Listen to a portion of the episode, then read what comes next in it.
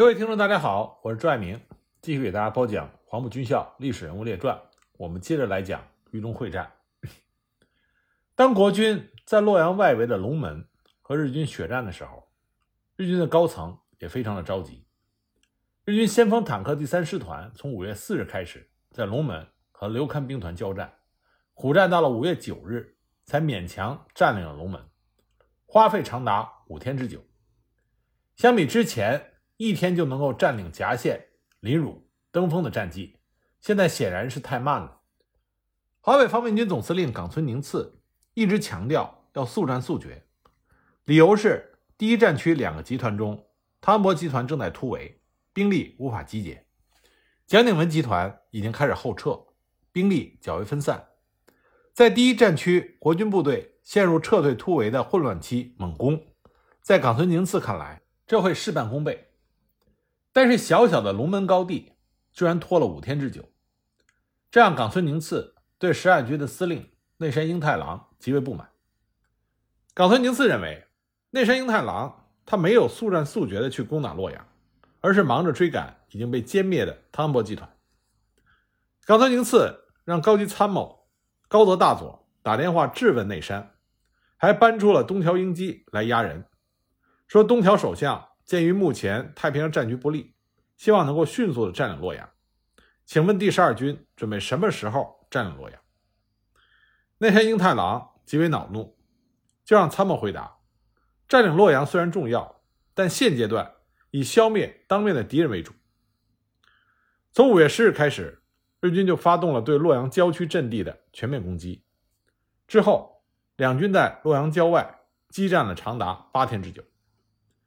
五月九日，占领龙门的日军继续兵分两路，一路包括步兵、骑兵两千多人，配属了坦克一百多辆，沿着公路向北杀去，目标就是洛阳城北的北邙山；另外一路则有两千多人，由三山村附近渡河，攻击洛阳城西的七里河。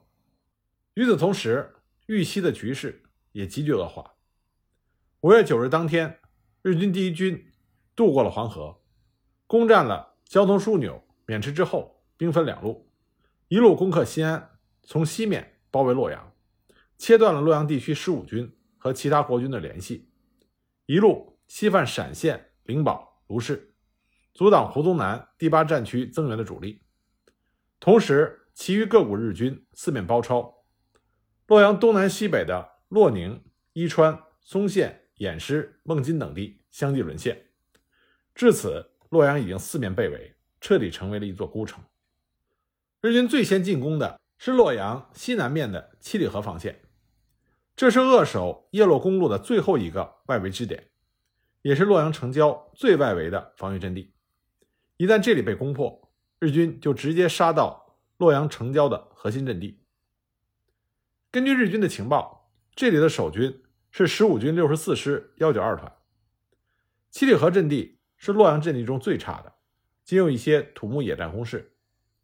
即便如此，工事的数量也远远超过其他地区。在七里河，日军首先就被国军十五军六十四师幺九二团迎头猛揍。五月十日清晨，日军坦克十三联队的三十多辆坦克，掩护着机动步兵第三联队第二大队一千多人，气势汹汹的就杀向了城西七里河防线。在日军火力试探七里河防线的时候，国军并没有还击。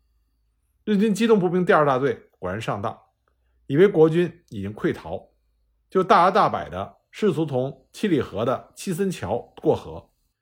日军刚刚上桥，国军幺九二团就开始猛烈的射击，并且引爆了炸药，炸断了桥梁。日军第二大队先锋瞬间伤亡惨重，连第二大队长平泉少佐也负了重伤，吃了大亏。日本人立即就要报复。第三联队将主力三千多人悉数调动过来增援，还有坦克三十多辆和大量的火炮。日军隔河向国军的守军猛烈的开炮，国军的炮兵和他们相差甚远，没有敢于还击，只是隐蔽。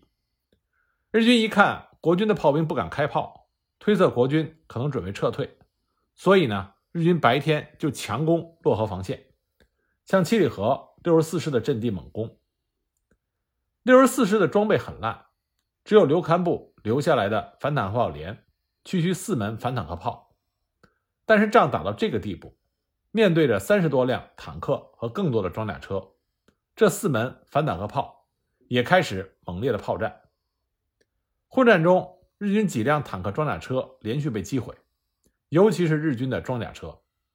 这种装甲车仅能防御国军毛瑟7.9毫米步枪弹和手榴弹的破片，只要它被37毫米的反坦克炮击中，不是全毁就是重伤。但是毕竟敌我的数量相差太大，这四门反坦克炮有两门被日军击毁，剩余的两门打光了仅有的二三十发炮弹。这些炮弹都是一九三八年从德国购买的，已经使用了长达六年。最后打光了炮弹，这剩余的两门反坦克炮也成了废铁，由此国军六十四师就失去了反坦克武器，非常的不利。经过残酷的混战。日军坦克终于得以渡过了洛河，开始在六十四师沿河阵地横冲直撞。武廷林一看无法阻挡日军坦克，立即宣布组织敢死队。十五军的官兵都是豫西的本地人，为了保卫自己的家园，都准备拼命。刹那间，几支敢死队纷纷组织起来。这些敢死队员身背着集束手榴弹，勇猛地冲向了日军的坦克。日军的坦克装甲薄弱，根本受不了这种打击，不是被炸毁，履带也肯定会被炸断，失去了作战能力。随着国军自杀式的攻击，日军三辆坦克先后被炸毁炸伤，其中两辆坦克是被炸断了履带，但是坦克成员还活着。国军的步兵立刻就包围上去，勇敢地爬上坦克，封堵坦克的观察孔。日军坦克兵无奈，只能冒险打开坦克的顶盖。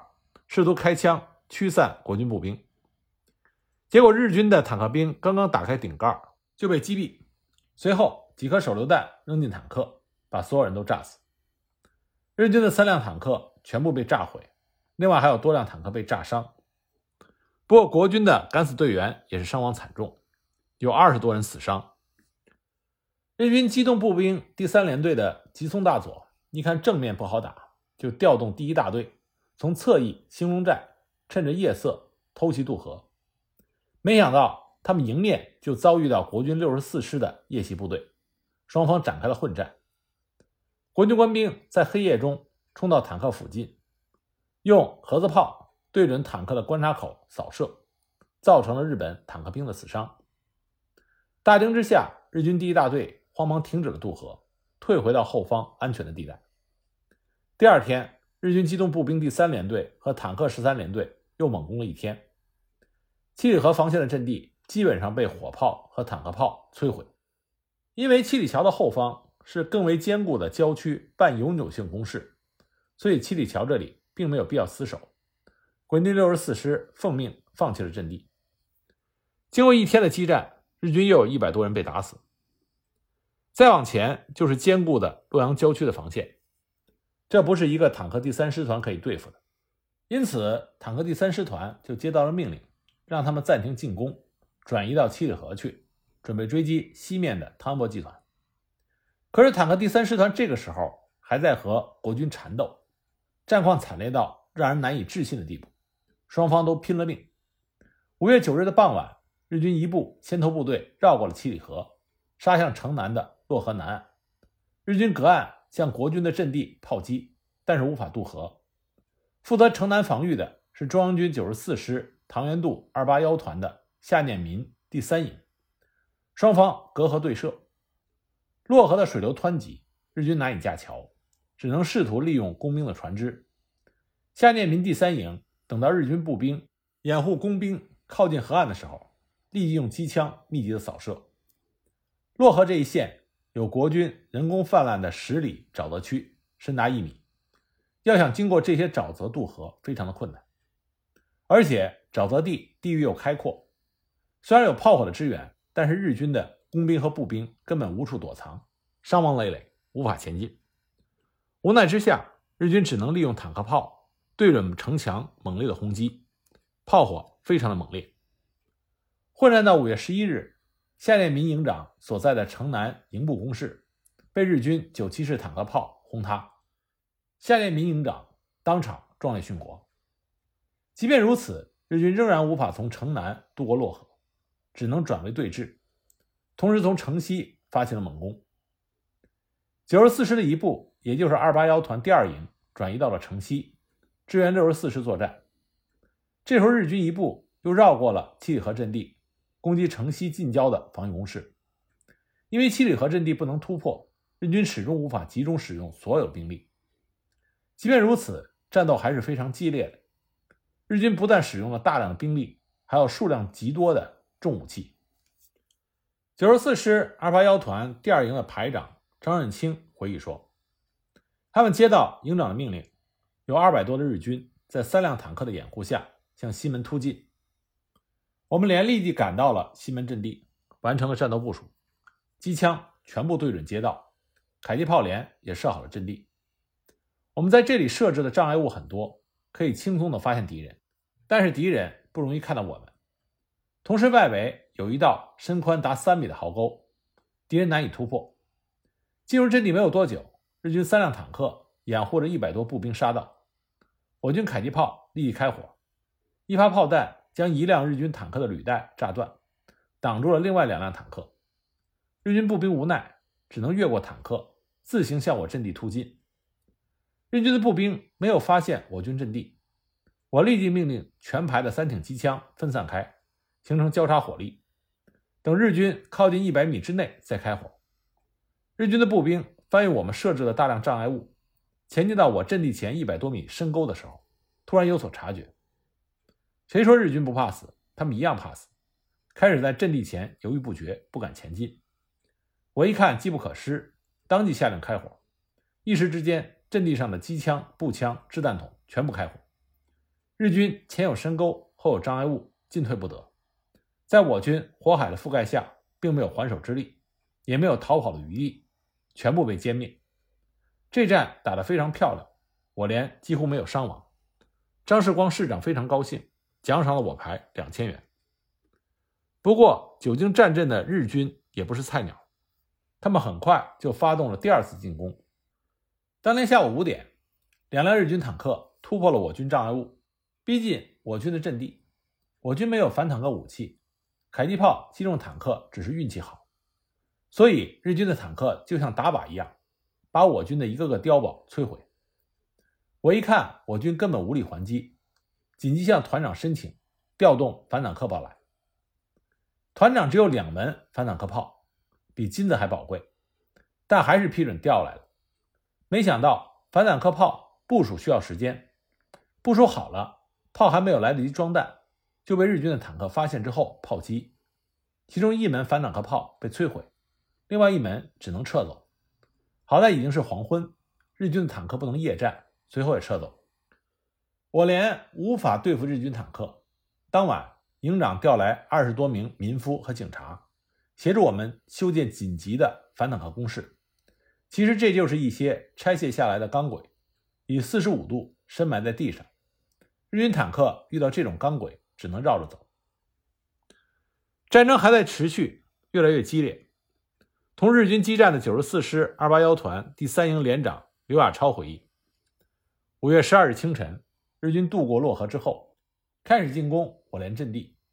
我连官兵和敌人在一个巷口近距离的遭遇，当即展开了激烈的肉搏战。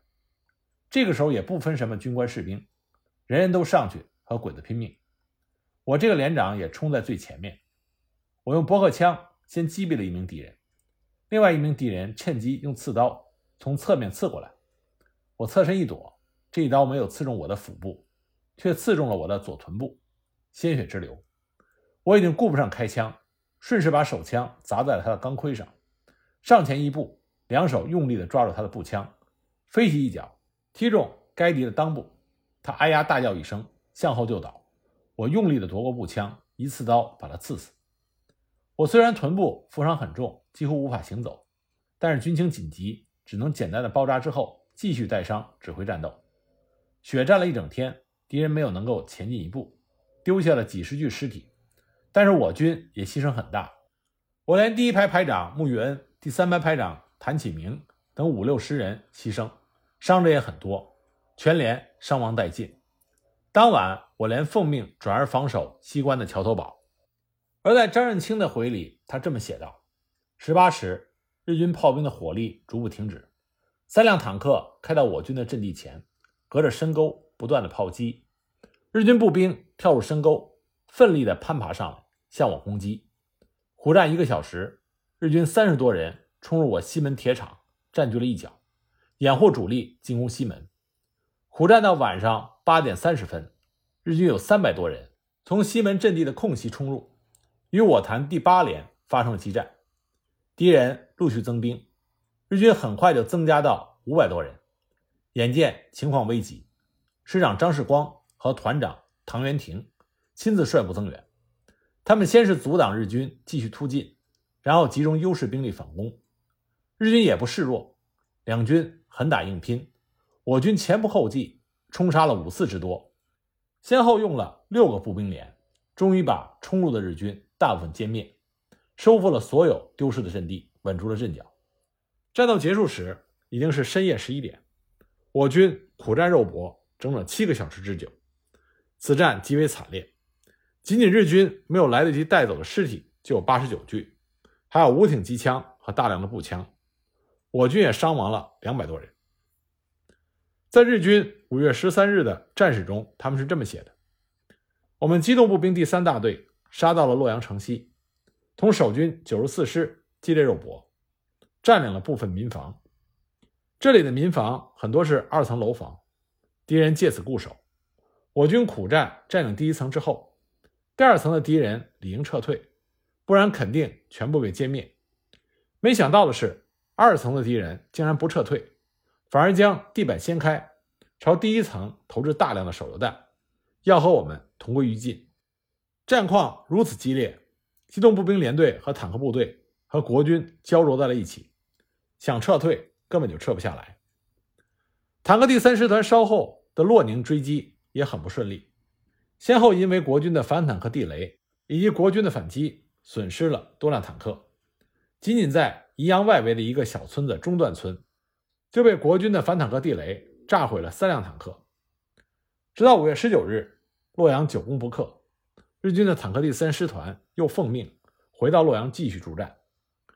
五月十日，在攻击城西七里河防线的同时，日军一部主力杀到了城北外围阵地庄王山，同这里的十五军六十四师姚云清的幺九四团激烈的交火。一连三天，日军的主力陆续赶到，向城北。和城西北的庄王山、李村、七星河、西宫一带的阵地全面攻击。守军六十四师凭借着阵地和日军血战，日军兵力尚且没有集中，尤其是炮兵还没有赶到，不能形成绝对的优势。苦战三天，日军十多次攻入国军的阵地，但十多次又被国军的反攻夺回。当然，国军并没有死守每一个阵地，而是尽量防御。一旦阵地被日军破坏严重，就放弃，向后转移到二线阵地。这样一来，国军的伤亡虽大，日军的伤亡也不轻，达到了两千人。要知道，日军占领许昌不过伤亡了两千人，可仅仅在洛阳的外围打了三天，就伤亡了这么多。尽管国军节节抵抗，日军仍然是步步推进。五月十三日，西面的日军部队已经推进到洛阳西北仅有六公里的安乐窝。遭遇国军顽强阻击，缓慢的攻击前进。同时，洛阳东北四公里的灵冢也被日军突破，距离城市仅在咫尺。洛阳东北的日军也推进到仅仅三公里之遥的军械库。洛阳城市很小，不具备长期巷战的条件，防御必须以争夺外围为主。所以到了这里，国军就不能随便再撤退了，必须拼死在这里和日军决战。从五月十三日开始，中日两军拼死的争夺每一寸土地，大家都是前仆后继，战斗越发的惨烈。城西的日军首先吃了一个亏。洛阳西面的地形比较复杂，有一个叫做猪笼嘴的地方，是一条长达四华里的沟谷，只能走一排汽车，两边都是数米的山。日军占领白马寺之后，国军就命令九十四师派一个营在此处伏击。这是日军必经之路，日军部队果然开来，刚刚进入祝融嘴，进口就被国军的火力封堵，一时之间伏兵四起，杀声震天。日军向上攻不上来，从两边又突不出去，十分的被动。被伏击的日军只能拼命地向山上射击，国军则投掷了大量的手榴弹，把日军炸死大半。日军一看陷入绝境，一些官兵就砸毁了枪支之后自杀。日军的后续部队赶来接应，国军的这个营才撤退。这一战，日军损失了几百人，但即便如此，并不足以对日军伤筋动骨。在日军西北攻击方向，仍然是幺九四团负责防御的庄王山。因为兵力有限，姚云清团长在日军攻击道路的庄王山和冢头村，布置了张义群的第一营和于方清的第二营。每个营都需要面对日军一个大队的兵力，也就是五百对一千。至于火力上，至少有四到五倍的差距。日军自从豫中会战开始，虽然连遭重创，也算是攻无不克，因此他们的攻击极为猛烈。幺九四团几乎没有重武器，仅靠着轻机枪、手榴弹和步枪与日军血拼。所有的营长、连长全部在第一线参战，团长姚云清也到了第一线。这个时候，日军的炮火极为猛烈，姚云清被炮弹炸伤了腰部。激战中，第一营死守庄王山，日军久攻不克，就使用火炮反复的轰击。张玉群营长率部冒着日军的炮火，奋力还击，结果一发炮弹炸倒了他的掩体，张义群当场牺牲。在他牺牲的时候，日军同时分兵猛攻冢头村，日军的兵力太大，双方的力量过于悬殊。武庭林军长命令部队进行激战之后，陆续向主阵地退却。准备最终的决战。冢头村的于方清率领第二营苦战了两天，命令主力向后撤退，他自己亲自率领一个连死守阵地。日军反复冲击，于方清率领这几十个人就是不撤退，也不投降，先后毙伤日军一百多人。日军狂怒，使用炮兵反复的轰击，将碉堡摧毁，这几十名国军官兵几乎全部牺牲。于方清营长和几个战士。因为被镇军被俘，后来基本上被日军杀害，只有一个上士班长孙振济侥幸突围。西宫其他地区的战斗也很激烈。六十四师搜索连长张朝安率领一个连，防御西宫的核心阵地的一角。日军以绝对优势兵力占领了这个阵地，动摇了西宫整体的防御。张朝安得到的命令是，不惜一切代价夺回这个关键阵地。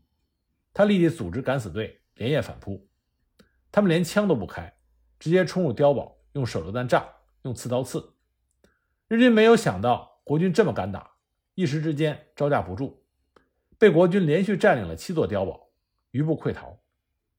第二天，日军以一个大队的兵力反扑这个阵地，守军力战不敌，在师长的命令下，该连只能留下一个排殿后，余部撤退。在日军十倍兵力的围攻之下，排长中弹牺牲，唯一幸存的老班长接过了指挥权，任日军如何进攻，死守这个碉堡就是不退。日军死伤了数十人，最后用直瞄火炮将碉堡击毁。全排的官兵伤亡殆尽，只有这个老班长负伤，侥幸没有死。日军冲入碉堡之后，试图要活捉他，这个老班长拉响了手榴弹自尽。还炸伤了一个日本兵。目睹这个场面的日军，反而由军曹指挥着列队向这个碉堡鞠躬致敬。至此，西宫外围的阵地几乎是全部丢失。六十四师曾经组织过多次反攻，其中一次由洛阳县长何基生率领的民团游击队从侧面攻击日军的辎重部队，击毁了日军好几辆汽车。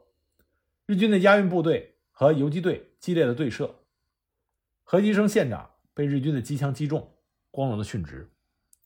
这是洛阳抗战期间最后一任县长，他就死在了洛阳城下。另一次反攻是由六十四师的参谋长王宇镇亲自率部到第一线指挥。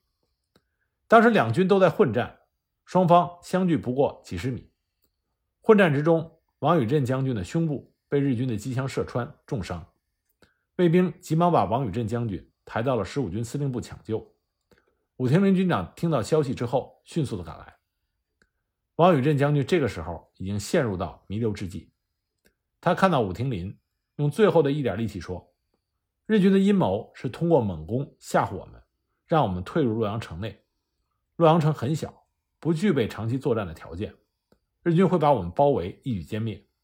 无论如何，我们都必须坚守城郊的阵地，不能退入城中，不能中了日军的诡计。如果万不得已退入城内，也必须在第一时间考虑突围。”切记切记！说完这番话，王宇任将军壮烈殉国。这个参谋长在最后的时刻留下最重要的话。事实证明，王宇任将军的判断完全正确，而武庭林也听取了王宇振的建议，才让洛阳保卫战相当的成功。最后，国军没有退守城内，这使得剩余的主力能够突围成功。在西宫激战的同时，日军也试图走捷径。猛攻九十四师驻守的西关，但这里重要的桥梁都被炸断，国军守军顽强抵抗，日军一时难以推进。九十四师二八幺团第三营的连长刘亚超回忆：五月十三日拂晓，日军的飞机和大炮照例向我们狂轰滥炸。突然，我发现一辆大型的坦克出现在西关桥头，但桥已经被我们爆破，所以它不能过桥。这辆坦克不死心。停留在桥头向我们炮击，我们九十四师战前特批接收了一个反坦克炮连，只有两个排，一共是四门反坦克炮。开战以后，分别派给了我们二八幺团和二八二团，每个团仅有两门。面对上百辆日军坦克，这四门反坦克炮几乎是笑话，很快就被摧毁了。我们这个时候已经没有反坦克炮，光挨打无法还手。随后坦克越来越多，上午十一点。突然有一挺日军机枪扫射我军阵地，给我们造成很大的威胁，却不知道它在哪里。我反复的观察，发现距离我阵地二百多米的大树上有一个钢盔的顶部。我抢过战士的一支步枪，瞄准良久，一枪将其击毙。这个日军的机枪手从树上滚落，机枪挂在树上。我判断日军还会派人来树上设置火力点，嘱托枪法最准的老兵李老怀严密监视。果然，这一天又有两名日军被打死在这棵大树上。整个白天，两军激烈的对射，我军依靠围墙上的大量射击孔，集中火力还击。日军一度被我军压制。下午两点，日军的射击更为猛烈。我亲自到最前沿巡视，这个时候日军改用掷弹筒，猛烈的轰击，我军阵地到处都是火光。我身边不远的通讯班长被炸倒，我还来不及去救他。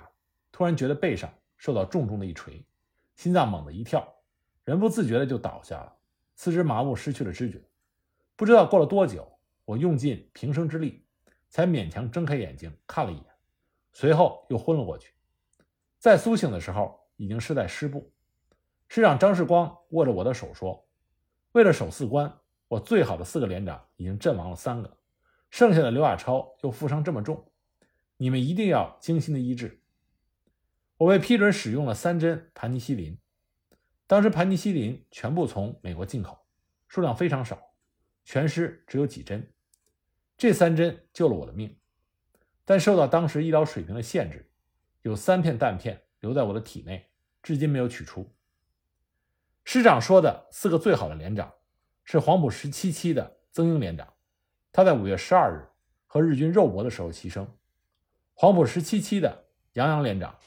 五月十一日，被日军的狙击手击中头部牺牲。黄埔十七期的徐玉特连长，五月十二日被日军的炮弹击中牺牲。剩下的就是我，也是黄埔十七期毕业。我们四个人是很要好的朋友，本来都在九十四师的二八二团担任排长，都有过硬的军事能力，情同手足。这次我们四个人率领四个连，防御日军主要的进攻方向，伤亡都极大。以我的连为例，进入阵地的时候一百四十人，到我负重伤的时候，全连没有负伤的寥寥无几。到了五月二十四日全军大突围的时候，我们九十四师仅剩三百多人没有受伤，完全拼光了。从五月十三日激战到五月十八日，前后长达六天，日军的进展虽然不大，仍然有一定的成果。日军从三个方向向洛阳城内压迫，已经杀入到洛阳城外所有的核心阵地，尤其在城西的西宫突兀比较多，具备了总攻击的条件。更激烈的战斗还在后面。